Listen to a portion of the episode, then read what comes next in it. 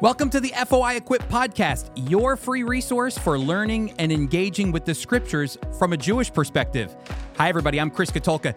You know, the scriptures tell the story of God's chosen people and his plan to bring salvation to the whole world through Jesus, the Jewish Messiah. Come see why it matters that God would choose an ancient people to bring a timeless hope to a lost and broken world. Now, listen, I want to encourage you to go to foiequip.org to sign up to be on our mailing list. You're going to receive vital information on how you can join our free live online FOI Equip classes. Now get ready. Join our expert staff on the FOI Equip podcast as we teach the scriptures, unravel the colorful world of Jewish culture and customs, reveal God's prophetic plan, and so much more. Now enjoy this teaching from FOI Equip.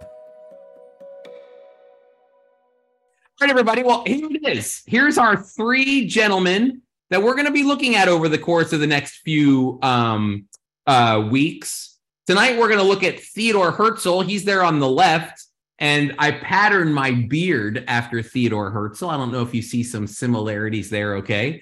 He just has more hair on his head than me. Then the next week, we're going to look at David Ben-Gurion, who was Israel's first prime minister. But he didn't just appear out of nowhere as prime minister. He is a very influential politician and leader in Israel's history, even prior to the state of Israel. And he was going to be working off of what Theodor Herzl had done. So by learning from what we're going to learn about Theodor Herzl tonight is what David Ben-Gurion is going to be standing on as he declares Israel's independence.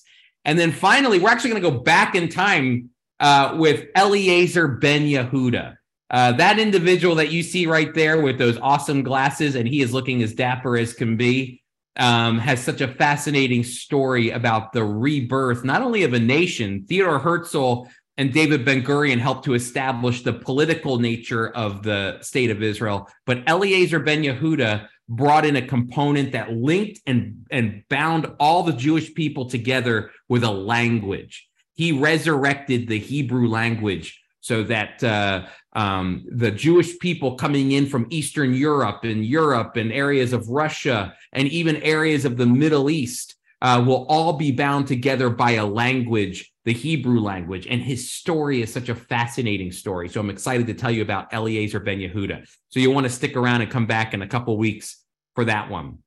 So let's talk about Theodor Herzl, everybody. He's a hero of mine, actually. Oh, let me get my thing going here. He's a hero of mine.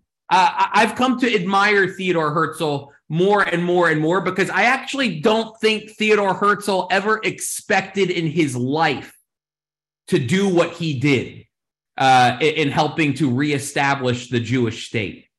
I mean, honestly, most of his life was not dedicated to the establishment of the state of Israel or a Jewish state. And I'll show you in a moment, but it's a very humbling story, and people believed in him. He was a charismatic individual who could lead people with a vision. And I have to say this too, because it's important to understand that Theodor Herzl is called the father of modern Zionism. Zionism is a term that I'm sure if you're in this class right now, you're a Zionist. That means you believe Israel has a right to, the Jewish people have a right to exist in their ancient homeland. If you're a Zionist, if you believe Israel, the Jewish people have a right to exist in their ancient homeland, raise your hand if you believe that. If you believe that, then that means you're a Zionist. And if you're a Christian, then that means you're a Christian Zionist. That means you believe that the Jewish people have a right to exist in their ancient homeland. And you know what? You can be a Zionist and believe Jewish people shouldn't live in Jerusalem. You can be, believe it or not. There are Jewish people that believe that Jewish people have a right to exist in their ancient homeland, but not in certain areas of the homeland. You know, they can divide up the land and, you know what, still be considered a Zionist. I don't believe that, of course, but I'm just trying to say there is, you can argue with people about what land belongs to who, about the West Bank or about areas of the Gaza Strip. I have my opinions, but there are other people that have different opinions. And you know what? They still would consider themselves Zionists because they believe that Jewish people have a right to exist in their ancient homeland. And so Theodor Herzl isn't the inventor of Zionism. They call him the father of modern Zionism, but he isn't the inventor of it. Actually, it's interesting because Jewish people have been praying for the return of their people to Israel for thousands of years. They have been Zionists because the Bible is Zionist. The Bible talks about over and over and over again that the Jewish people will return. Read Ezekiel chapter 36. Read Ezekiel chapter 37. These prophetic passages of Israel's return to their to the land that God had promised them. And these Jewish individuals for thousands of years have been praying for God to restore them to their ancient homeland. What Theodor Herzl is going to do, even I was reading about this, Theodor Herzl's grandfather was actually a pretty religious Jewish individual who wrote books about Jewish people returning to the to their ancient homeland. And so, you know, it goes back. It's a part of the DNA. It's a part of the structure of who the Jewish people are. They cry out at the end of Passover and Yom Kippur next year in Jerusalem because it's a part of who they are. Jerusalem, the land, all of it. It's bound in their DNA. But what Theodor Herzl's going to do, as we see later on, is he's going to take all the prayers of the Jewish people over the thousands of years that they've been in exile, and he is going to take those prayers and put them to political action. That's what he's going to do. He was born on May 2nd, 1860 in Budapest, Hungary, and he was educated a certain way that's going to play a major part in who he is as an individual. He was educated in the spirit of the German Jewish Enlightenment. We'll talk about that in a moment. He moved with his family from Hungary to Vienna, Austria, after the death of his sister in 1878.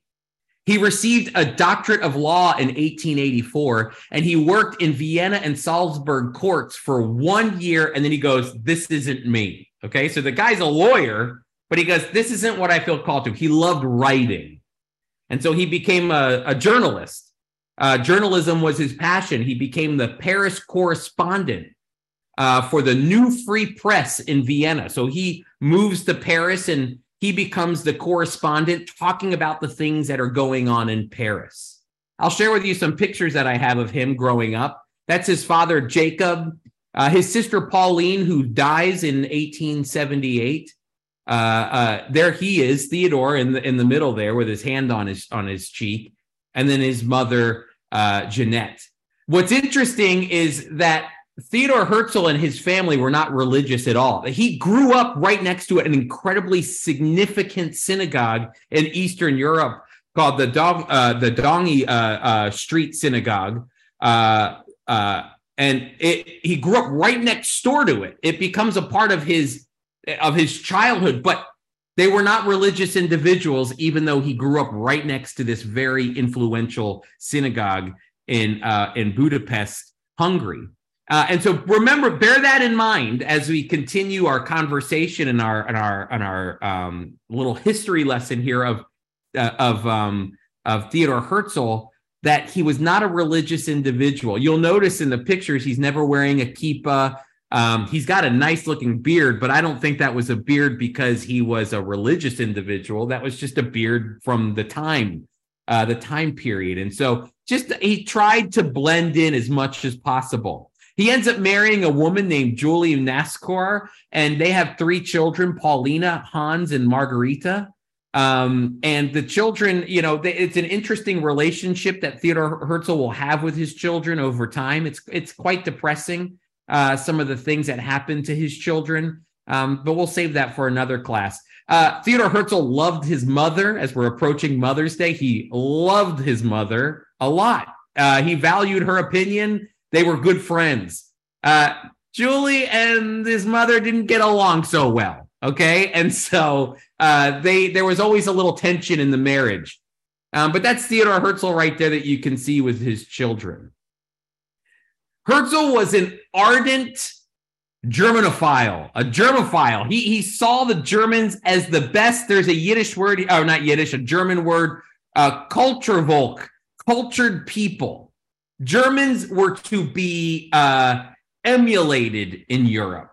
He thought that they were very, very cultured people of Central Europe and embraced the German ideal of this word called Bildung, where people read great works of literature by Goethe and Shakespeare and could allow one to appreciate beautiful things in life and thus become morally better people.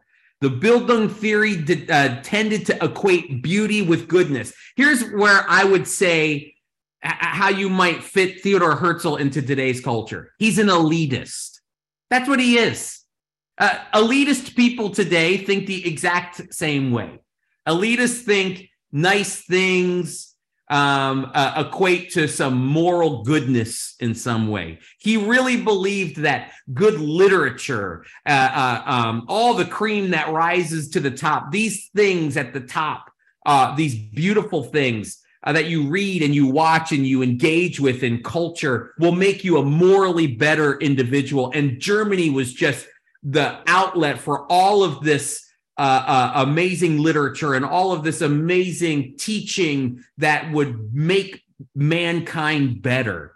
Herzl believed that through Bildung, Hungarian Jews such as himself, because remember, he's Hungarian, he's not German, but that if Hungarian Jews adopted this German way of thinking, this Bildung way of thinking, such as himself, they could shake off, look what it says here, their shameful Jewish characteristics caused by long centuries of impoverishment and oppression and become civilized Central Europeans, a true culture Volk along with the German lines. He loved German life. He loved German culture. And do you hear what it's saying there? Is that Theodor Herzl is going to frame the way he understands how the world looks at Jewish people through this. Jewish people have been persecuted, everybody, for thousands of years. In fact, during this time, the Russian pogroms are going on. That's the story of Fiddler on the Roof, if you've ever watched Fiddler on the Roof.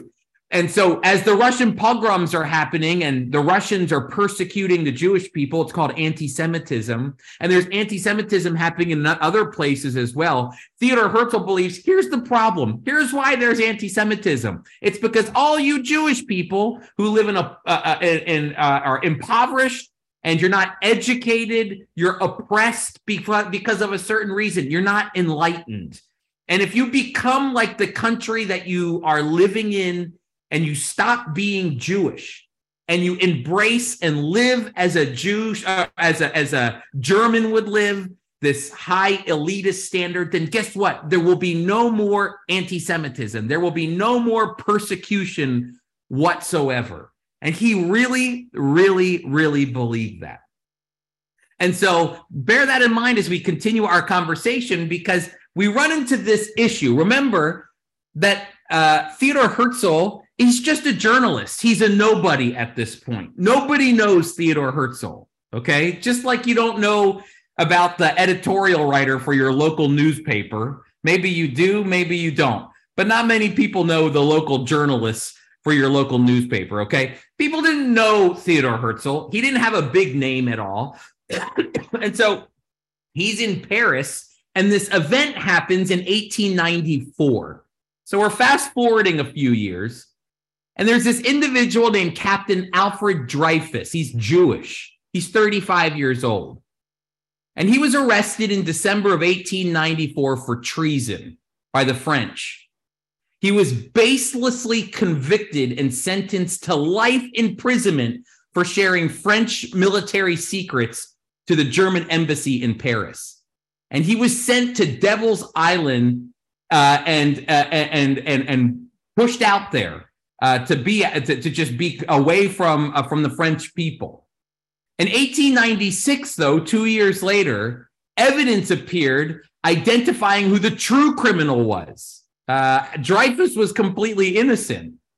Major Ferdinand Esterhazy is the one that evidence shows is the one who actually committed treason.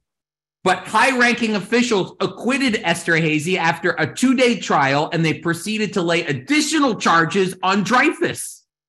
Okay? So Dreyfus is being, he's an innocent man. And this actually begins to create tension. There's Dreyfus actually on the island, on Devil's Island. And journalists like Herzl continued to press for answers, stoking a growing movement of political support for Dreyfus. France started to split in half over this Dreyfus issue. And so they called Dreyfus back in 1899, and Dreyfus was returned to France for another trial. France was divided between those who supported Dreyfus and those who didn't. And Dreyfus was actually convicted again. He was sentenced to another 10 years on top of life. But later he was pardoned and released and eventually exonerated by 1906. And think about this. After you were convicted innocently and sent to jail, Dreyfus goes back to the French army and serves in World War I. Think about that. He actually goes back and serves in the army, and he ends his career as a lieutenant colonel. But I want you to know something. This created something that really struck at the core of Theodor Herzl. It's called the Dreyfus Affair. And you know what it did for Theodor Herzl? It uncovered the anti-Semitism that was brewing in all facets of France. The military, the press, the politicians, even the common people were convicting. They were trying to get Dreyfus, blame Dreyfus, even though they had evidence that he was innocent. They would post anti-Semitic cartoons like this one.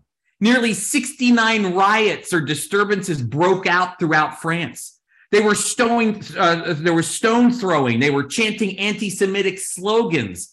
They attacked Jewish property and Jewish people, and police even resisted helping the Jewish people in France during this time of the Dreyfus trial.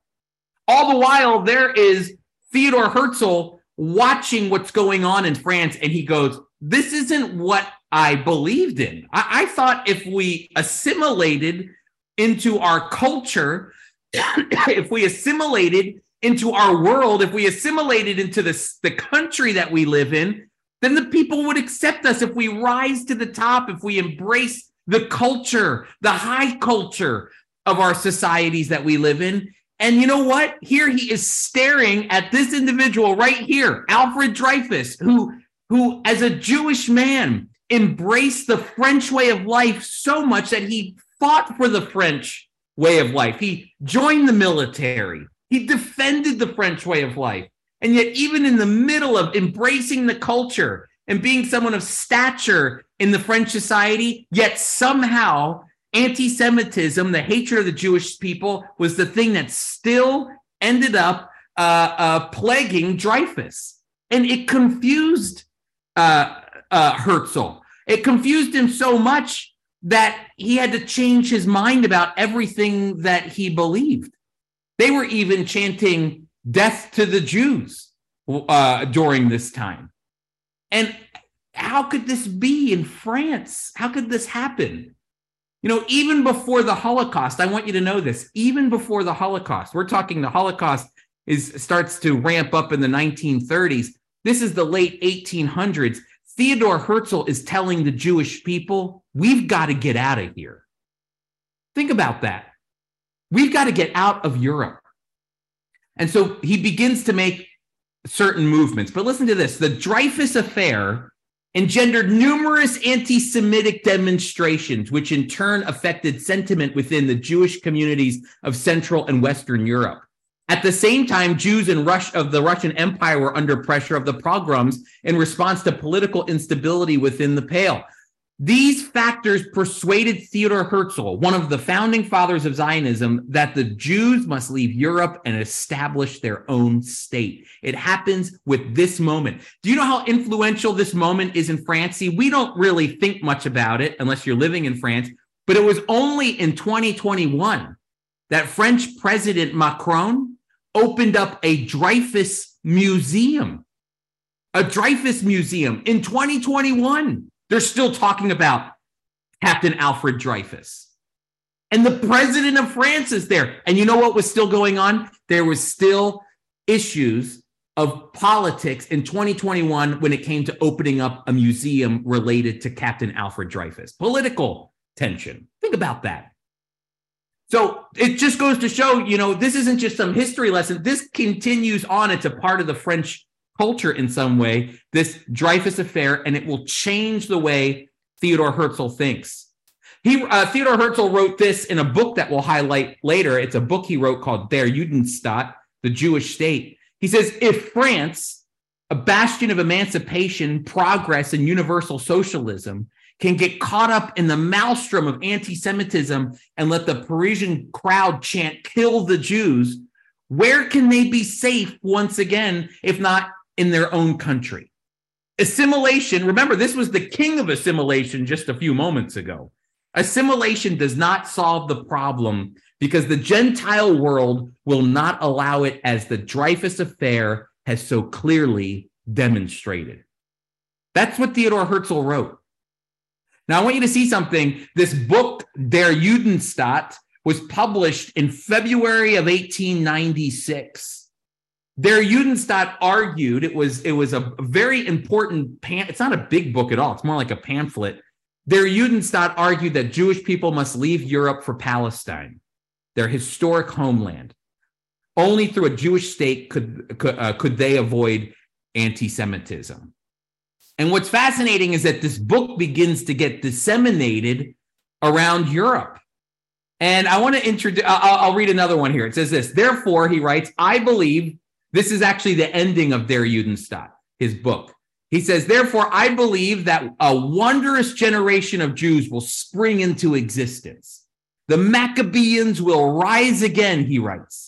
Let me repeat once more my opening words. The Jews who wish for a state will have it. We shall live at last as free men on our own soil and die peacefully in our homes. The world will be freed by our liberty, enriched by our wealth, magnified by our greatness. And whatever we attempt there to accomplish for our own welfare will react powerfully and beneficially for the good of humanity. You know what's fascinating is I think about these words that were written in 1896. And here we are in 2023. And we're using technology that a lot of it was developed in Israel.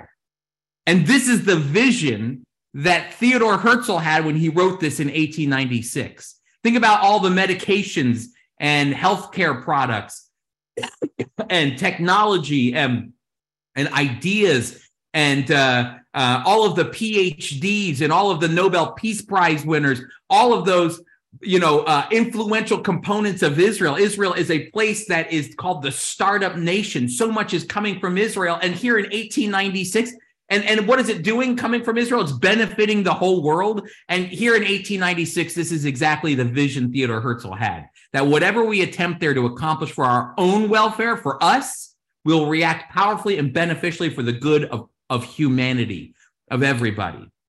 Now, what's funny is his pamphlet, Der Judenstaat, the Jewish state, begins to get sent around. This is one of my favorite characters, everybody, in the history of Israel's rebirth. His name's William Heckler. Look at that beard. You thought that that Theodor Herzl's beard was good. Look at that beard right there. It's a great beard. William Heckler was an Anglican priest, a chaplain at the British Embassy in Vienna. He loved the Jewish people, and he was a scholar of biblical prophecy. He believed a homeland for the Jewish people should be established in Palestine. And he wrote this, actually. Listen to this. I hope you resonate with this, because I do. This is why I love William Heckler. The duty of every Christian is to love the Jews, for they are still beloved for their father's sakes, adding, blessed shall that nation be which loves the Jews. For God promised to Abraham and his children, I will bless them that bless thee. Think about, I connect with William Heckler. And so here he is, and William Heckler gets a copy of Theodor Herzl's book, Der Judenstaat, and reads right through it and says, I've got to meet this guy. I've got to meet Theodor Herzl.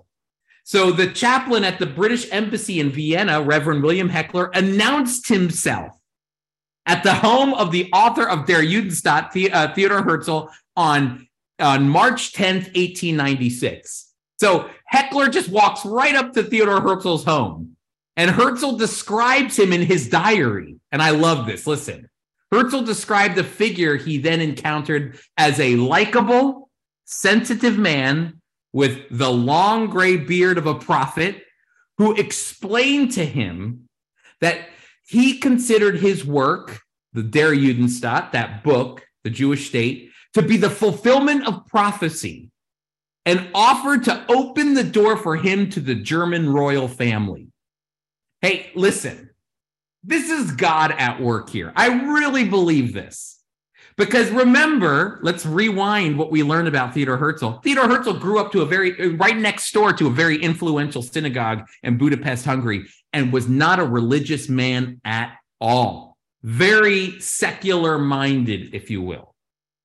And all of a sudden comes along this man with a fantastic beard. He looks like a prophet, who reads his work, knocks on his door one day, and reminds Theodor Herzl of something which I just love.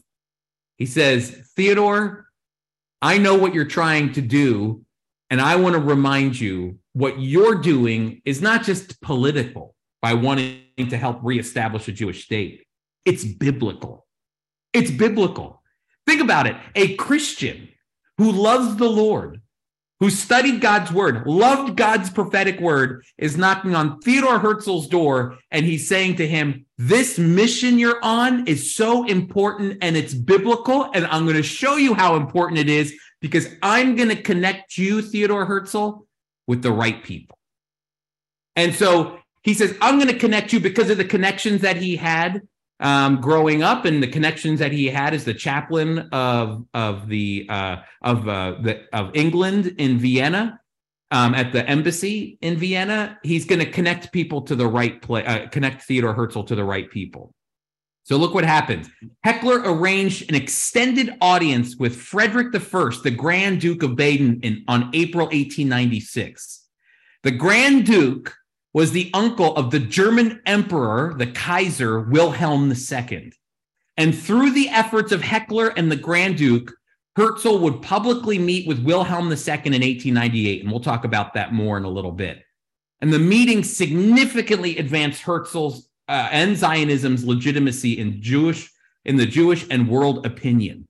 Heckler, a man who loved the Lord, who loved the scriptures, knocks on the door one day and actually becomes incredibly close friends with Theodor Herzl. I didn't put this in the notes, but Theodor Herzl said, he's a little cuckoo. You know, I love that. He's a little out there. He's got ideas I don't agree with, but I think he's incredibly important to this mission. And he's reminding me that it's not just a political mission. God put William Heckler there to remind them it's a biblical mission. And you know what? He's a Christian. I just love that. I always resonate with William Heckler.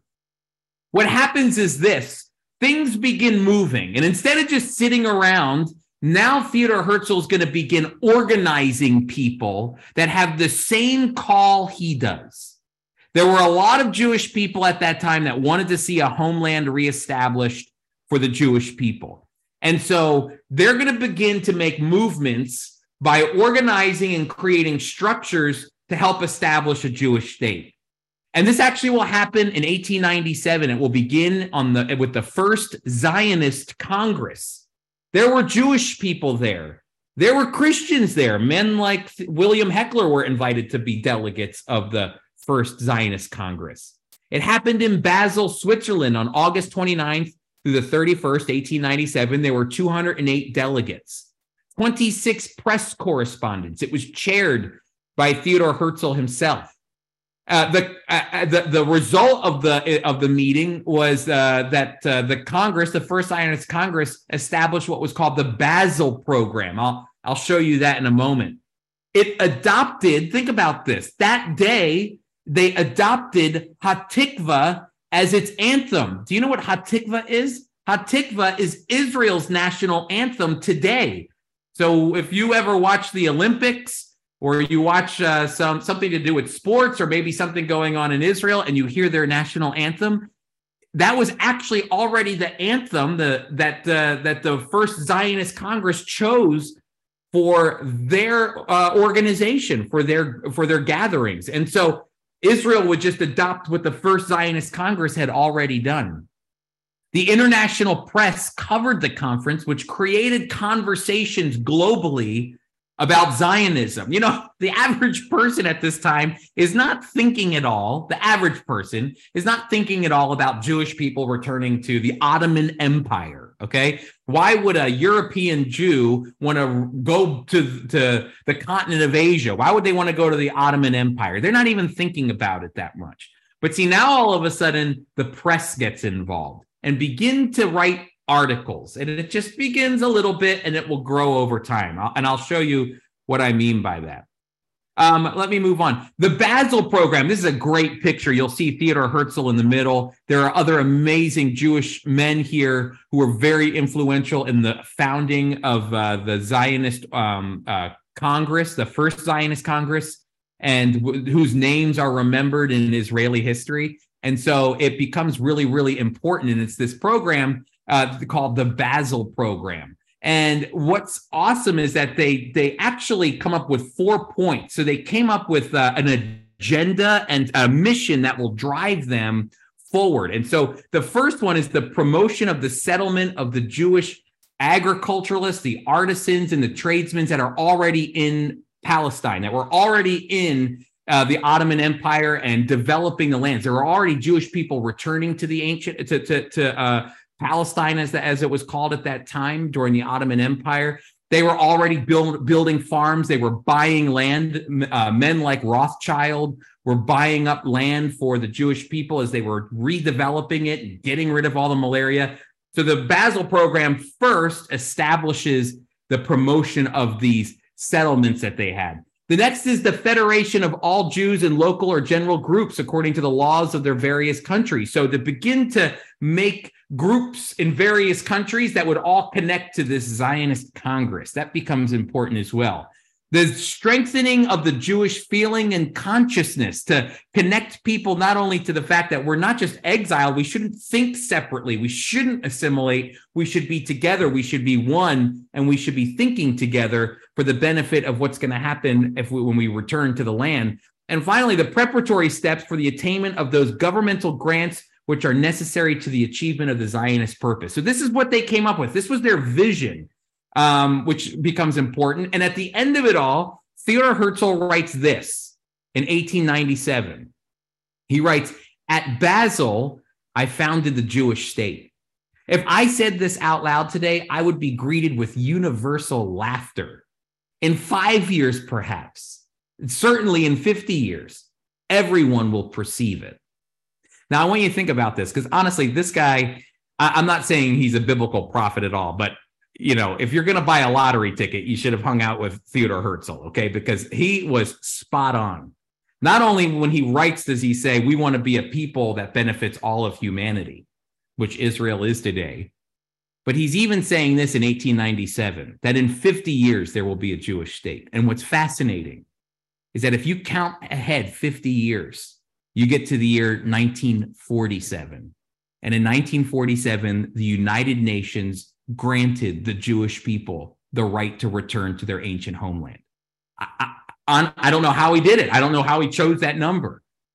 But in 1947, UN 181 was signed, and the nations agreed that the Jewish people, it's called the Partition Plan, the Jewish people have a right to establish their own state in their own land, in what was then the British Mandate. That was 50 years later. In 5 years, they'll laugh at me. But certainly in 50 years, everyone will perceive it, he said. Now, I want to fast forward here because Herzl meets with some interesting people. In 1896, we already talked about the fact that he met with Frederick I, the Grand Duke of Baden, to present the idea of a Jewish homeland. And actually, Baden knew William Heckler, and they talked about the Bible, and they talked about prophecies, and this, that, and the other. And Baden was totally on board. So Frederick I takes this up to his uncle, or to his nephew, Kaiser Wilhelm II. And so that will make its way up. He's going to talk to him. In between there, in 1896, actually, there was an attempt to meet the Ottoman Sultan Abdul Hamid II to present his solution. I love this, for a Jewish state within the Ottoman Empire. And so look what it says. This is so fascinating to me. So Theodor Herzl is going to meet with the Sultan of the Ottoman Empire. Remember, Israel was at that time in the Ottoman Empire. So he's going to go there, and he actually didn't get the attention of the Ottoman Sultan. He wasn't able to meet with the Ottoman Sultan, but he met with his Grand Vizier, who was a very powerful individual as well. And he says this: I'd like for the Jews that if you could give us the opportunity to take land in the Ottoman Empire, the Jews would pay the Turkish foreign debt. We'll pay off the debt. We will pay toward Turkish foreign debt and help Turkey regain its financial footing in return for Palestine as a Jewish homeland. See, this is amazing, and I want you to keep this in mind. Look what Theodor Herzl is doing. He's not saying, we're just going to run into to the Ottoman Empire and take our land back. No, he's trying to actually offer solutions on ways to create a Jewish state in a very political, diplomatic way. Hey, look, if you let Jews create a state, Jewish people create a state in your empire, in the area of Palestine, if you let us do that, we will pay off some of the debt that you have, we'll help establish you and ground you financially as an empire, and we will help you, we'll work together if you do this. Nothing came from that meeting. But fast forward 2 years, all this is happening very quickly. Kaiser Wilhelm, the emperor of the German Empire, goes to the Ottoman Empire to meet with the Sultan and to go to the Holy Land. And actually, Herzl's going to meet with him 3 times there. First, he meets with him on October 15th in 1898 in Istanbul, when the Kaiser goes to meet with the Sultan. He'll meet the Kaiser again in Palestine in a place called Mikveh Israel in 1898 on October 29th. That was actually Herzl's first time in Israel. He had never been there before. That was his first time when he went to go meet with the Kaiser. And finally, in November 2nd, he meets with him. We'll talk a little bit more about that meeting in a moment. It's a very important one. And in 1901, again, Herzl meets with the Sultan, a different Sultan, Abdul Hamid II, who turned down Herzl's offer to consolidate Ottoman debt in exchange for a charter allowing the Zionists to access Palestine. So again, they're trying to work to build relationships, to establish relationships, not just take land. They wanted to work with the nations. They wanted the nations' approval. That's very important. Look at this. When Kaiser Wilhelm was going to go to the Sultan in Istanbul, something interesting happens. Look at this.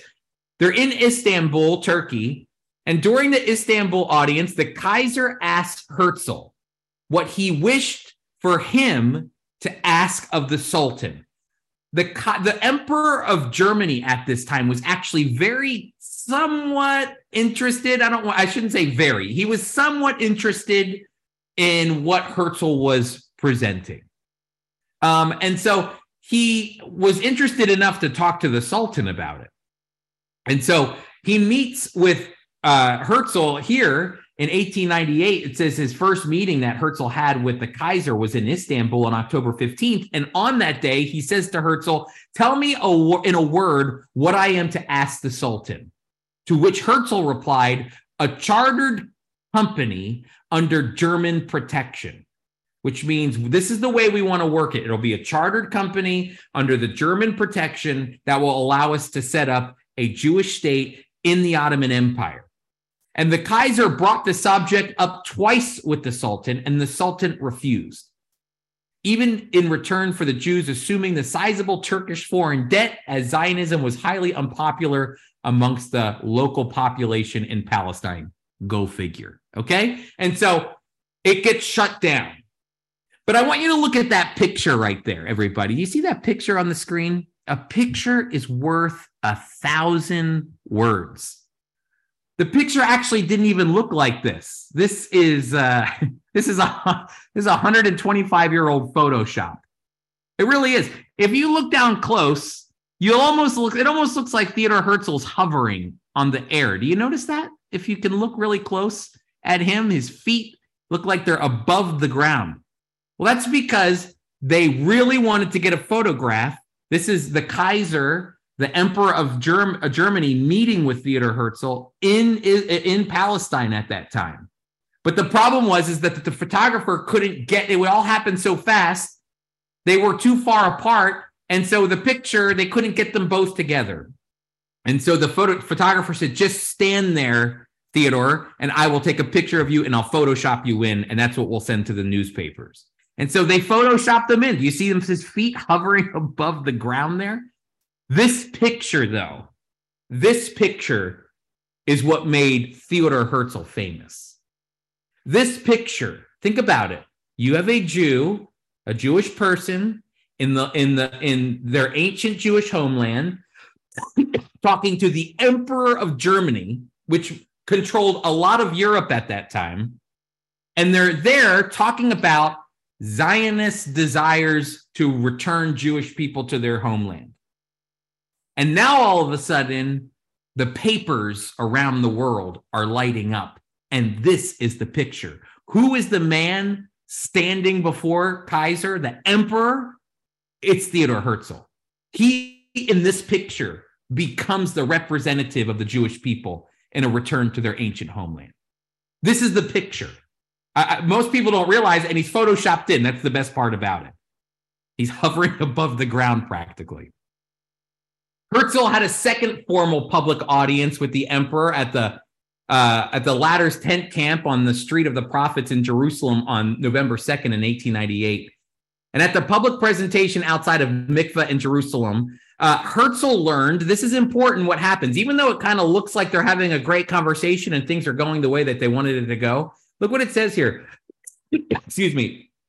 Herzl learned that Kaiser's request to the Sultan had not been successful, and the Kaiser no longer had any interest in Herzl or any interest in Zionism, although Kaiser Wilhelm had backed away from supporting Herzl's project. Several press publications posited the meeting as a monumentous and successful moment, as some political legitimacy had been lent to Herzl and Zionism, even though the whole thing went sour for Theodor Herzl on his first visit to the Holy Land. Even though it all went sour, this guy, the Kaiser, the emperor, is supposed to go, it was a great meeting. I think we're really going to make some headway here. He goes, you know what? He didn't say yes, and I'm done with you. I don't have time for this anymore. It actually ended very sourly for Herzl, but this picture became the talk of the town, and it made Theodor Herzl famous. I love that. Actually, that place right here, if you see where they're standing, is here in Israel. It's called Mikveh Israel. This is the statue that was built in honor of that moment. And I want you to hear the Daily Mail in 1898 actually wrote about that picture. And this is what it said in 1898 on November 18th, as all this picture was going around the world. Listen to what it says. One of the most important results, if not the most important, of the Kaiser's visit to Palestine is the immense impetus it had given to Zionism. This is being written in the newspapers. The movement for the return of the Jews to Palestine. The gain to this cause is the greater since it is immediate, but perhaps more important is still the wide political influence which this imperial action is like to have. Listen to what it says. It's so backwards. What actually happened? There's Theodor Herzl. He's actually been Photoshopped in, and the Kaiser, the emperor, goes, no thanks. I'm out of here, okay? Then the newspapers print it, and they go, hey, look at what's going on here. The Kaiser's got his back. Look at the imperial action is likely to happen. It has not been generally reported that when the Kaiser visited Constantinople, Dr. Herzl, the head of the Zionist movement, was there. Again, when the Kaiser entered Jerusalem, he found Dr. Herzl there. There's Dr. Herzl going everywhere the Kaiser's going. These were no mere coincidences, but the visible signs of accomplished facts. Oh my goodness, this is a complete different report than what actually happened. I love this. I love this structure here. I love this sculpture. I'm sorry, not structure, but sculpture. Because when you're looking at it from this angle, it just looks like Theodor Herzl is talking with the emperor. But then when you look at it from a different angle, notice the emperor is split in half. And there's a reason for that. And this is actually the one of the very first farms in Israel. It's called Mikveh, that was run by Jewish people. It's called Mikveh Israel. It's still there. And if you notice, the reason that the sculptor split it in half, split the Kaiser in half, was not because he was mad at him, but because Theodor Herzl knew, I cannot bring the Jewish people back to the land unless I get through Kaiser. I have to move through Kaiser for this to happen. I have to move through the emperor.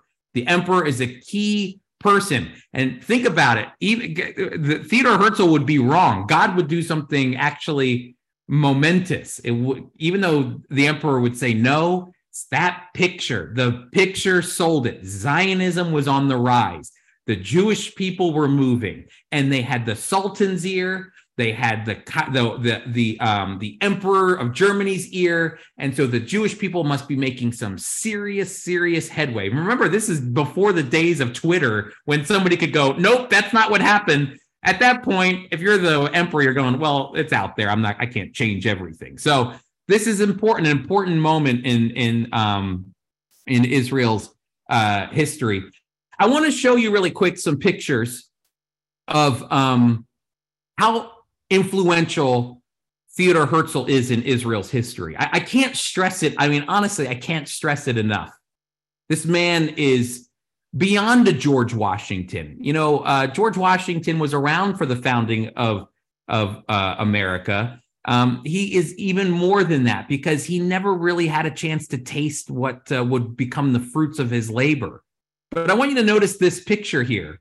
This is the day David Ben-Gurion read the Declaration of Independence, and who is hanging up above the provisional government of the Jewish state? Look at that big, giant picture of Theodor Herzl. And David Ben-Gurion, who's standing there reading the Declaration of Independence, will actually mention Herzl's name in the Independence, the Declaration of Independence. That's May 14th, 1948. The monumentous moment, there he is hanging up. Look at this. This is Israel's Knesset plenum. It's pretty hopping today. Lots of disagreements going on in Israel's government. This is where the prime minister sits and all the people who do who represent the Israeli people. But do you see that far left-hand side, that little black square over there? I'm going to zoom in on it for you. Do you see who that is? Oh, that's Theodor Herzl. Look what he's doing. He's staring at the government, and he's saying, "Don't you forget me. Don't forget what I've done." He helped establish the Jewish state. So much so, there he is, staring at the prime minister when he speaks, staring at the speaker, staring at at all of the politicians, reminding them who it was that helped establish this Jewish state. There's a town in Israel, just a little north of Tel Aviv. Do you see what it's called there? It's called Herzliya.